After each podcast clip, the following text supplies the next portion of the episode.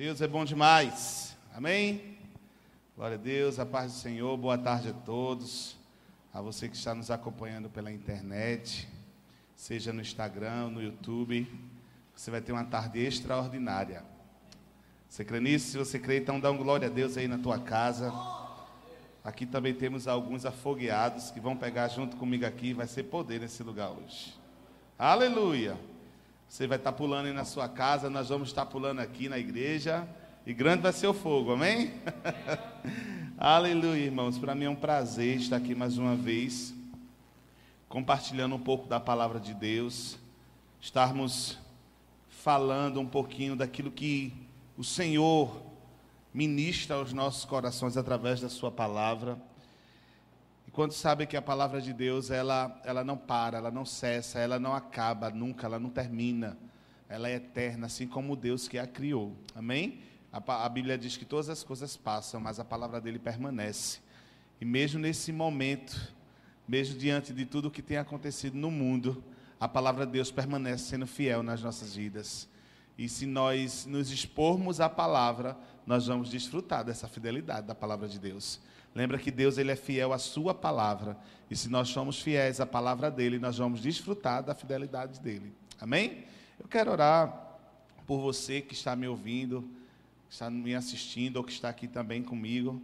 Vamos orar e apresentar ao Senhor essa mensagem dessa tarde para que ele possa de forma eficaz e veemente compartilhar aos nossos corações e na verdade para que nós venhamos estar com corações prontos e propícios para receber a palavra de Deus.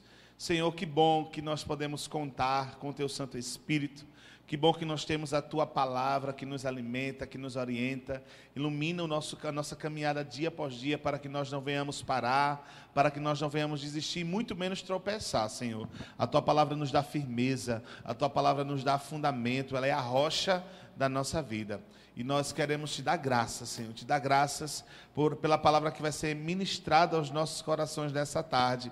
Que ela venha como uma palavra, como uma, uma espada de dois gumes, Senhor, e venha realizar uma obra poderosa nas nossas vidas, fazendo aquilo que homem nenhum pode fazer, mas ela sim é capaz de realizar.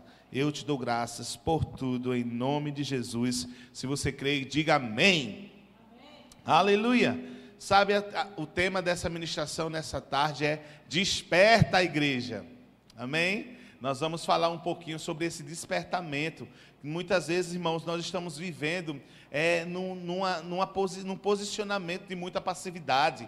Nós estamos deitados eternamente, como diz o próprio hino nacional brasileiro, né? Deitado lá, dormindo, descansando a vida toda. Mas nós entendemos que o Senhor nos colocou nessa terra como uma igreja poderosa, como uma igreja triunfante. Amém? Nós somos uma igreja triunfante. Nós somos uma igreja poderosa nós somos uma igreja mais que vencedora. Quem venceu por nós não foram, não foi cada um de nós, não foi o nosso líder, foi Jesus Cristo, o Rei dos Reis e Senhor dos Senhores. Ele é o nosso general. Ele é aquele que está diante de nós dizendo: "Olha, pode continuar, porque o que você teria que vencer, eu já venci por você." Nós somos mais que vencedores, irmãos. Ele venceu todas as coisas, ele já nos deu a vitória. Nós temos que tomar posse dessa vitória que nós já temos em Cristo Jesus e viver, desfrutar da vitória em Cristo. Amém? Você já é vitorioso. Aquilo que, que você está passando nesse momento, essa situação que está na tua vida, deixa eu te dizer: você não vai vencer. Cristo já venceu por você. Essa situação, irmão, não é mais forte, não é mais poderosa do que o teu Deus. Essa situação não é mais forte, não é mais poderosa que o nosso Pai. E nós, como igreja nessa nação, nós, como igreja nesse planeta, nós não podemos nos posicionar como, como uma igreja fraca, como uma igreja morta, como uma igreja passiva. Não! Nós somos aquela igreja relevante nessa, nessa terra. Nós somos uma igreja que vai influenciar pessoas, que vai influenciar na política, que vai influenciar na literatura, que vai influenciar na educação, que vai influenciar na economia, que vai influenciar, irmãos, em todos os âmbitos da sociedade, vai influenciar não com ideologias de homens, não vai influenciar não com ideias humanas, mas vai influenciar com a cultura do reino, vai influenciar com a palavra de Deus, vai influenciar com a unção do Espírito invadindo todos esses lugares. As pessoas dizem que a política é do diabo, as pessoas dizem que a segurança é, que a segurança pública tem que estar nas mãos dos homens, e eu digo para você, a política é de Deus. Deus criou a política, mas Satanás deturpou com a corrupção, com a roubalheira, mas chegou a igreja, chegou a hora da igreja entrar nesses lugares e começar a mudar a situação da política e começar a mudar a situação da segurança pública, começar a mudar a situação da educação do nosso Brasil. Nós somos uma igreja poderosa, nós somos uma igreja triunfante. Aleluia! Não baixa a cabeça, irmãos. Sabe, Satanás pensou que iria nos parar, fechando as igrejas. Ele, ele fez algo ainda, é, fez com que acontecesse algo ainda mais poderoso, porque a igreja agora saiu das quatro paredes. A igreja agora não está mais presa nas quatro paredes, não. Eu estou pregando aqui para você em Paulista, mas alguém na Inglaterra está me ouvindo, alguém nos Estados Unidos está me ouvindo, alguém lá no interior de Pernambuco está me ouvindo. Satanás, o seu plano foi fracassado. Você pensou que ia nos parar e nós avançamos ainda mais. Aleluia! Ah, o mundo pode até ter parado, mas a igreja continua avançando. Nós estamos avançando. Você não vai calar a nossa boca. Nos primórdios da igreja, você levantou perseguidores, Satanás. Mas a igreja continuou avançando. Você colocou a igreja dentro de um coliseu arrodeado de leões, mas a igreja continua avançando. Você colocou perseguidores na Inglaterra, perseguidores em toda a Europa, perseguidores aonde quer que esteja, mas a igreja continua avançando. Você pode levantar perseguidores na política, você pode levantar perseguidores na ideologias de homens, mas a igreja vai continuar avançando. E nós, como igreja, temos que despertar para isso. Nós temos que acordar. Esse é um tempo propício para a colheita de almas. Esse não é um tempo da igreja recuar. Esse não é o tempo da igreja ficar cabisbaixa. Esse não é o tempo da igreja estar chorando. Ah, como eu queria estar com meus irmãos. Ah, como eu queria estar na igreja. E eu não posso, eu não posso. Você pode. Pega o teu celular e vai pregar a palavra de Deus. Pega o teu celular e vai ministrar a palavra de Deus. Você tem um celular na sua casa, você tem a internet na sua casa, vai fazer a obra do Senhor. Vai na casa de alguém, leva a comida, mas leva a palavra de Deus também. Te acorda, desperta, sai desse sono eterno de passividade. Esse é o tempo em que a terra está sendo preparada para a volta de Jesus.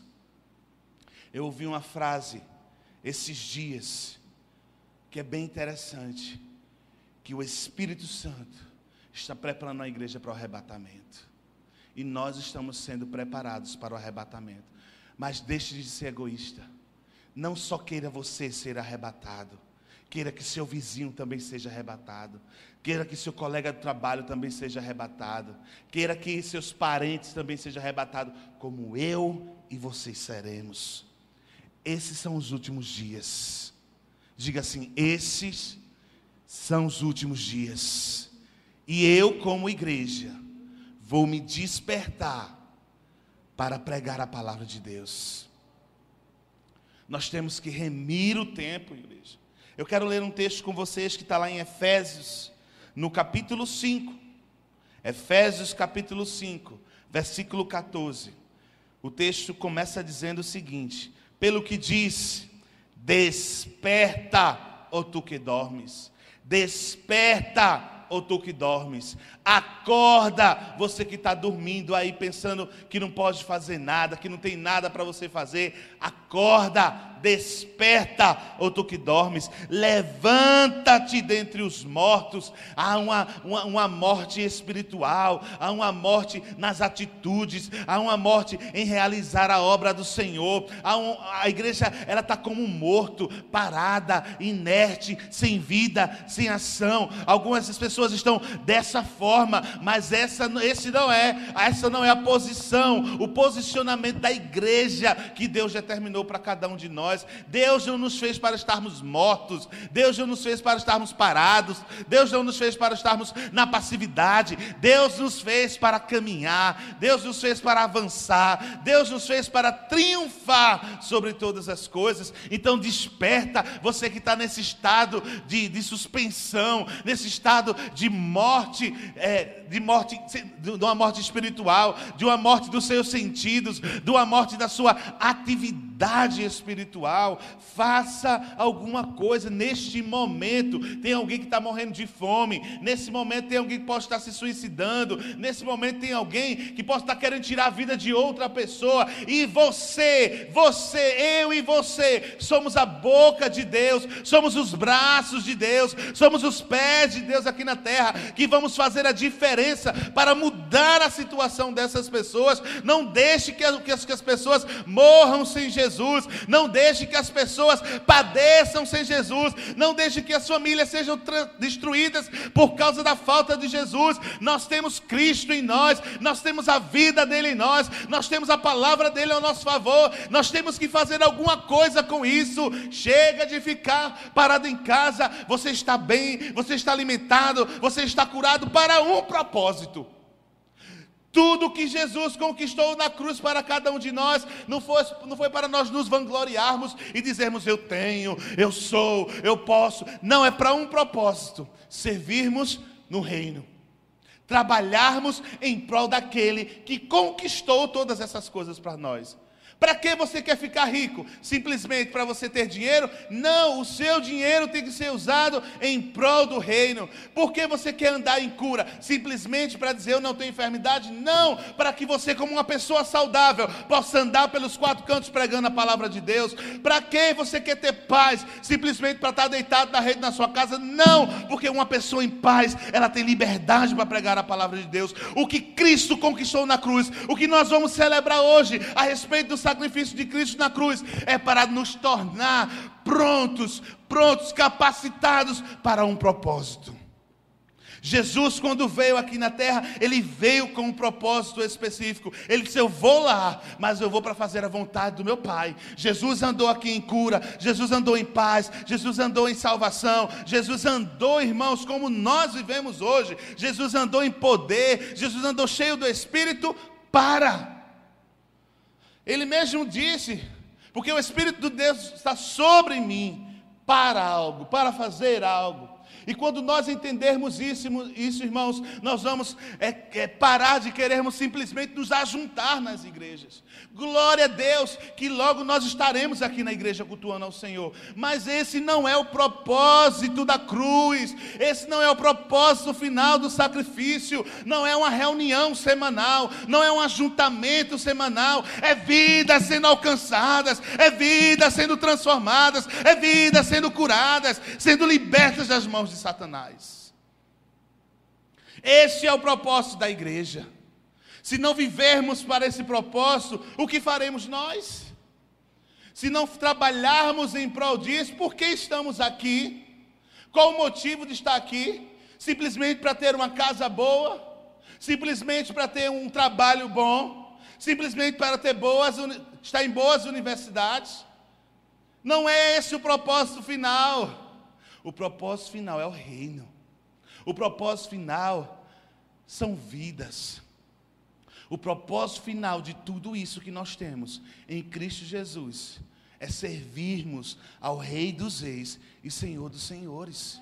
Lembra que Cristo ele nos redimiu, mas ele não nos redimiu para vivermos uma vida sem estar debaixo de um senhorio. Redenção é o resgate de uma propriedade. Alguém nos comprou para outro senhor. Nós estávamos escravos de um senhor mau, nós estávamos escravos de um senhor que nos subjugava, mas agora Cristo, o nosso redentor, ele nos resgatou, ele nos comprou como uma propriedade para outro Senhor. E hoje nós continuamos servos, mas não servos de um Senhor mau, servos de Deus, de um Pai bom, de um Pai que cuida de nós. Mas diga, nós somos servos. Nós continuamos sendo servos para servirmos em prol do seu reino. Não existe independência no reino, irmãos. Nós permaneceremos totalmente dependentes de Deus para o resto da nossa existência. Nós somos dependentes de Deus. Você, tá tendo Jesus ou não, você é dependente de Deus. Essa busca insensata, incessante que você tem é a falta de Deus. Esse vazio no seu coração é a falta de Deus. Todo ser humano, ele é dependente de Deus. Ele precisa de Deus. E principalmente nós, como filhos, é que temos que depender dele, é que temos que servir a ele. Só que nós estamos querendo viver como adolescentes independentes. Sabe, irmãos, quando nós somos crianças, nós somos dependentes dos nossos pais para comer, para sair, para vestir, para comprar alguma coisa. E nós chegamos à nossa adolescência e começamos a ganhar uma mesada até maior e achamos que estamos ficando independentes. Aí chegamos à fase adulta, 18 anos em diante, já arrumamos o um emprego e, e ficamos totalmente independentes dos nossos pais. Mas deixa eu te dizer, isso não existe no reino de Deus. Não existe independência de Deus. Não existe isso no reino de Deus. Se você é filho de Deus, você tem que continuar servindo a Deus. O problema é que muitas vezes nós queremos Deus simplesmente para receber aquilo que pode nos beneficiar. Mas não queremos usar do benefício dado por Ele para servir no reino dele.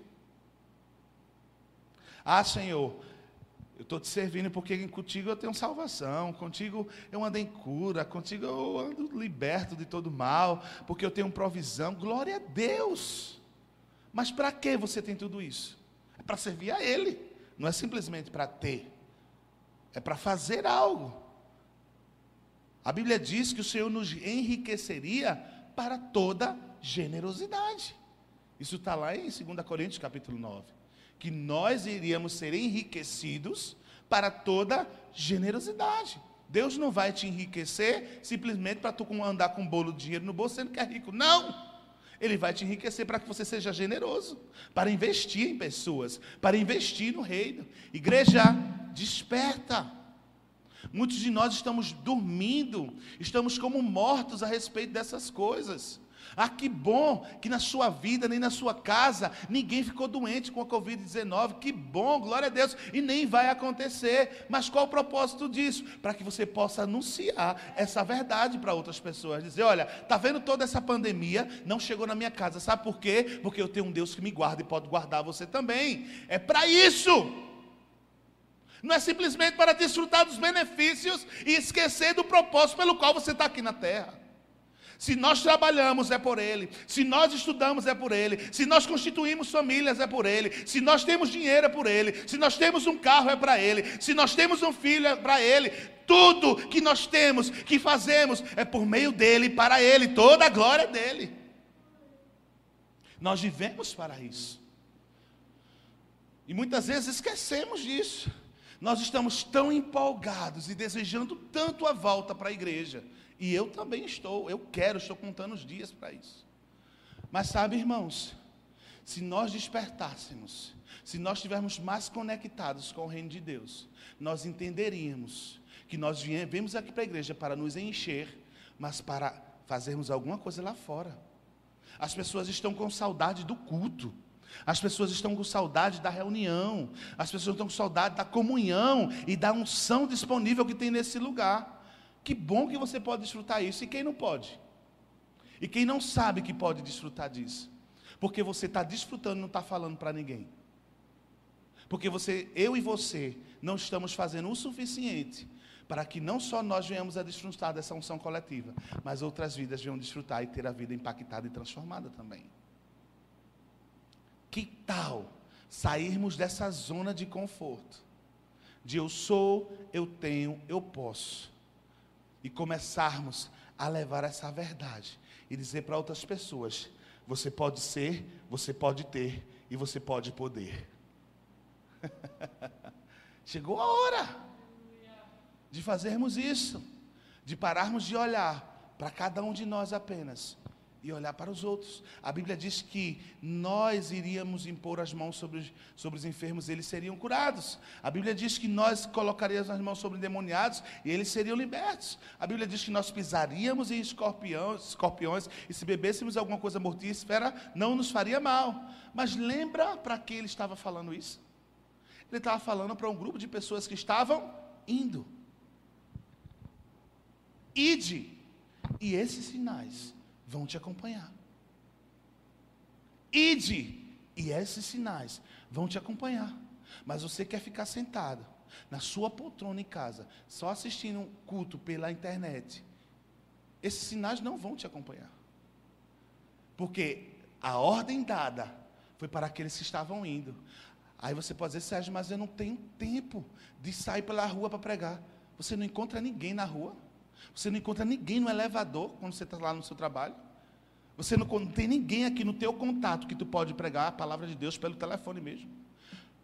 Porque essa palavra id no original, ela tem um sentido de por onde você passar, pregai o evangelho. Não dá o sentido de você ter que sair do lugar e ir para outro. No português dá isso, mas no original significa por onde você passar, pregai o evangelho. Não tem desculpas para quem quer fazer alguma coisa. Desculpa é resultado de pessoas que querem permanecer do mesmo jeito. Desculpas é um discurso de pessoas que não querem mudar.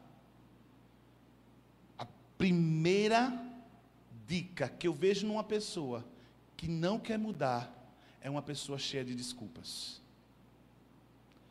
Pegue suas desculpas e jogue no lixo, porque Deus não está engolindo elas. Deus não está acreditando nas suas desculpas. Sabe por quê? Porque Ele sabe do seu potencial. Ele sabe daquilo que você pode fazer. Você, eu e você pensamos que enganamos Deus com as nossas desculpas. Coitados de nós. Nós não enganamos a quem é onisciente, onipresente e onipotente. Chegou a hora de acordar, acordarmos de nos posicionarmos como soldados do reino e dizer: Senhor, eu estou pronto. Senhor, eu ainda não sei como vou fazer, mas você vai me dar estratégia.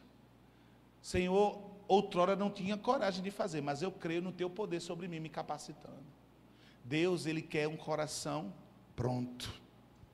Deus, Ele quer um coração disponível.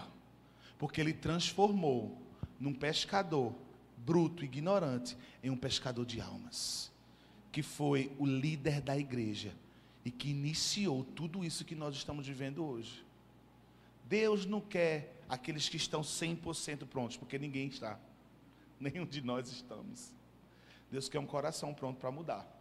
E se você quer mudança, se você quer mudança, a primeira coisa que você tem que fazer é pegar suas desculpas colocar dentro de um saco e jogar no lixo. E começar a mudar de verdade.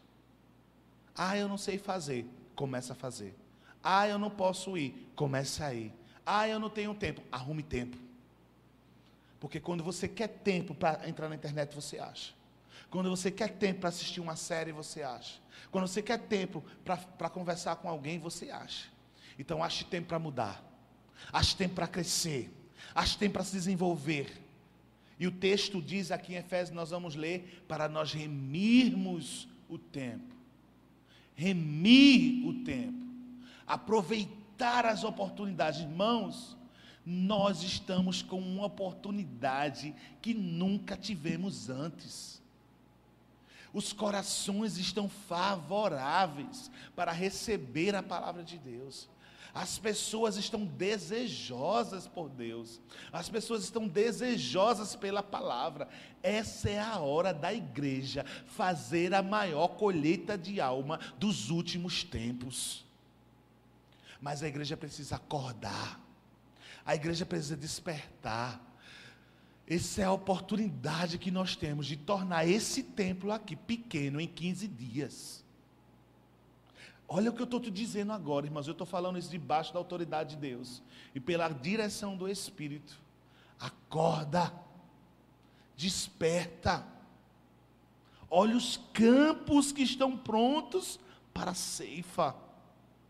Existe um campo pronto, existe um campo favorável. E nós, nós não são os anjos que vão descer para fazer isso. Somos nós, igreja do Senhor. Deus não vai enviar Jesus de novo, não. Somos nós, igreja do Senhor, que somos responsáveis por isso. Eu e você. Levanta-te de entre os mortos, e Cristo te iluminará. Olha, a iluminação vai chegar só quando você se levantar. Você tem que dar o primeiro passo. Você tem que se posicionar. O mar só ficou favorável para Pedro andar sobre ele quando ele colocou o pé para fora do barco. Você precisa dar o primeiro passo. Cristo só vai te iluminar. A capacitação vai vir sobre você. O direcionamento vai vir sobre você. Quando você se levantar. Quando você começar a fazer algo por si. Jogar fora as desculpas. E começar a fazer alguma coisa em prol do reino. Versículo 15. Portanto, vede prudentemente como andais. Não como nécios ou tolos, e sim como sábios, remindo o tempo, remindo o tempo, porque os dias são maus, os dias são maus, irmãos, mas o Deus que está dentro de nós é muito mais poderoso que esses dias que nós estamos vivendo. O Deus a quem nós servimos é muito mais poderoso do que qualquer pandemia que possa existir. A autoridade que há no nome de Jesus é muito maior do que qualquer doença que possa existir. O nome dele está acima de todo nome. O nome dele domina todo principado e toda potestade. Não há nada que não se subjugue ao nome de Jesus. Aleluia. Versículo 17 diz: Por essa razão, não vos torneis insensatos, tolos, estúpidos, sem inteligência não vos torneis insensatos, mas procurai compreender qual a vontade do Senhor. Qual a vontade do Senhor para esse tempo na sua vida? O que é que Deus quer que você faça nesses dias maus? Como Deus quer que você se comporte diante de toda essa situação que está acontecendo? Qual é o posicionamento que Deus quer que você tenha agora? Quais são as palavras que você vai ter que ter? Qual é a vontade de Deus? Ah, não sei. Por que você não sabe? Porque você não tem buscado saber qual é a vontade de Deus. Deixa eu falar algo muito sério para você. Você quer ouvir Deus falando contigo? Você quer Deus quer ver Deus falando da vontade dele para você? A Bíblia, de Gênesis a Apocalipse, é a vontade de Deus expressa em palavras. Vá ler a Bíblia, vá ter comunhão com o Espírito e você vai saber qual é a vontade de Deus para você, para esse momento. O problema é que nós estamos como mortos, nós estamos dormindo. Estamos como aqueles adolescentes que acordam quatro horas da tarde dizendo que está cansado. Cansado de quê? De tanto dormir? Estamos vivendo uma vida espiritual, irmão, medíocre. Estamos vivendo uma, uma vida espiritual que não está agradando a Deus e queremos milagres. Como crianças, como bebês que está abrindo sua boquinha, tá, me dá, me dá, me dá, me dá, eu quero milagre, quero milagre, quero milagre. Ei, desperta, sai desse lugar de, de, de, de morte, Sai desse lugar de dormência. Sai desse lugar onde nada pode te alcançar. Porque você está numa posição que não está favorecendo que as coisas te alcancem. Em nome de Jesus, toma uma decisão nessa tarde. Para de colocar a culpa nos outros e coloque a culpa em você. Porque quando você assume a culpa, você se responsabiliza. E quando você assume a responsabilidade, é o primeiro passo para mudar. Porque você para com as desculpas. Porque fulaninho não me dá oportunidade, porque ninguém me vê, porque ninguém ligou para mim. Passou dois meses, ninguém ligou para mim. Você ligou para alguém? Mostre-se, e você não vai ser esquecido. Por que só as pessoas têm que ligar para você?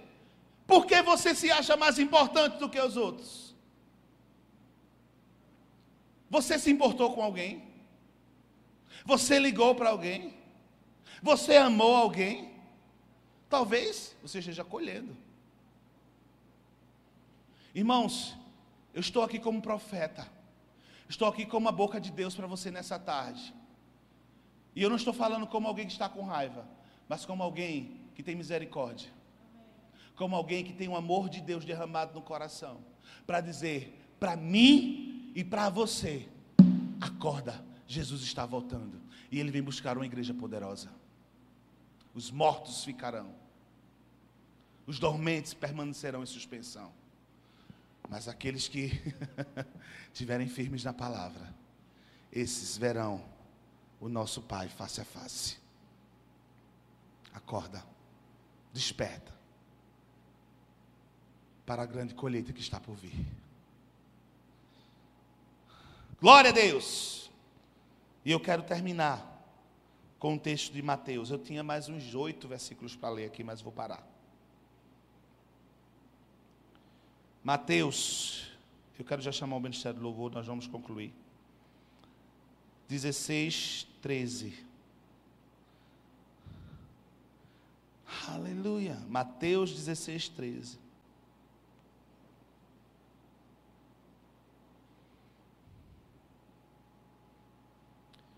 Aleluia. Diz assim: Indo Jesus para os lados de Cesareia de Filipe, perguntou aos seus discípulos: Quem diz o povo ser o filho do homem? E eles responderam: Uns dizem João Batista, outros Elias e outros Jeremias ou alguns dos profetas. Mas vós, continuou ele, quem dizeis que eu sou? Respondendo Simão Pedro, diz: Tu és o Cristo, o Filho do Deus vivo. Então Jesus lhe afirmou: Bem-aventurado és, Simão Barjonas, porque não foi carne e sangue que tu revelaram, mas meu Pai que está nos céus. Versículo 18 diz: Também eu te digo que tu és Pedro, e sobre esta pedra, ou seja, sobre isso que tu falasse, sobre essa confissão, eu edificarei a minha igreja. E as portas, e as portas, as portas do inferno não prevalecerão, prevalecerão contra ela. Você é a igreja do Senhor? Nós somos igreja do Senhor. E Jesus disse que as portas do inferno não iriam prevalecer contra a nossa igreja. Você sabia que porta é uma estratégia, é uma arma de defesa? Isso quer dizer que as portas do inferno estariam sendo atacadas pela igreja do Senhor. E essas portas, essas cadeias, essas fortalezas, essas prisões não iriam prevalecer contra o ataque da igreja.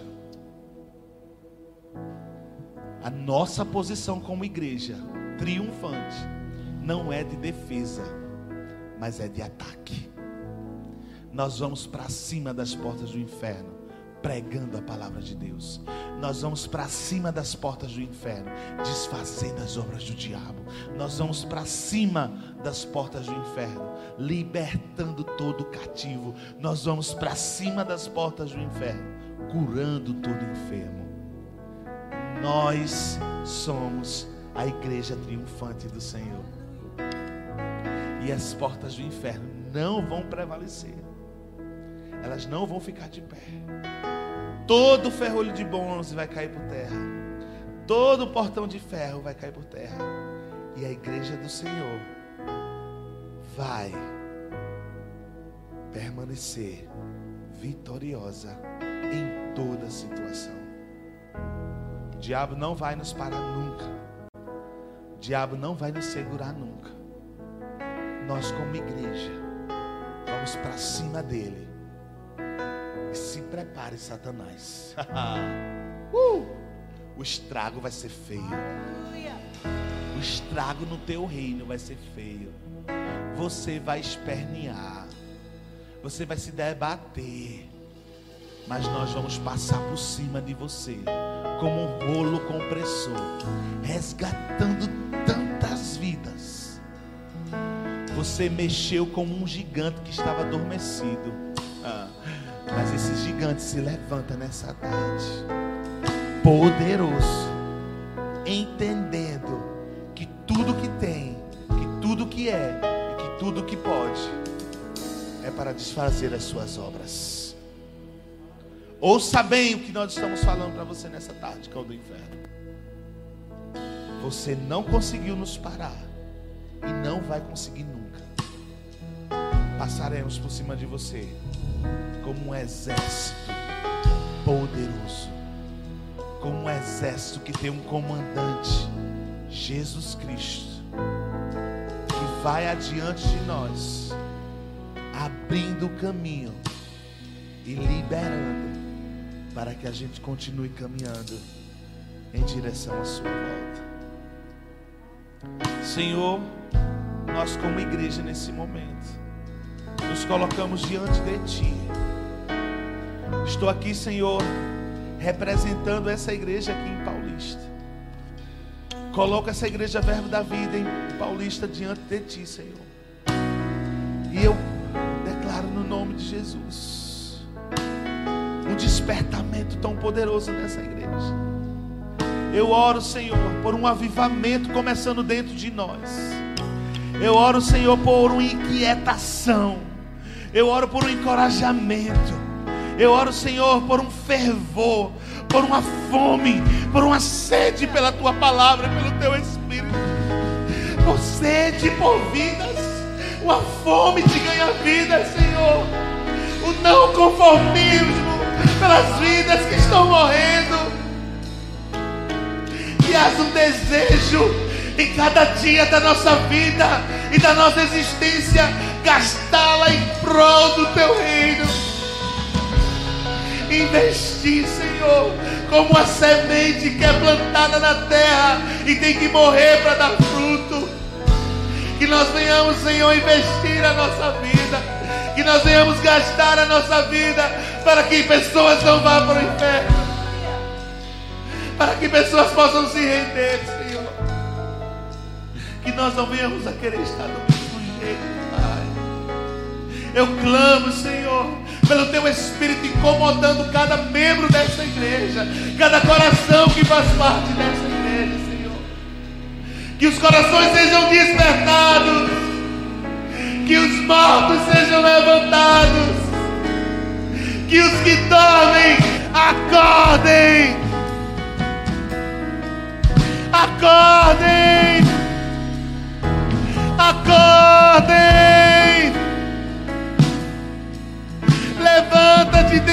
Mortos e Cristo te iluminará.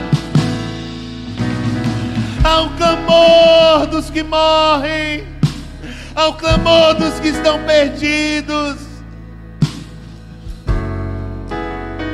A criação geme pela manifestação dos filhos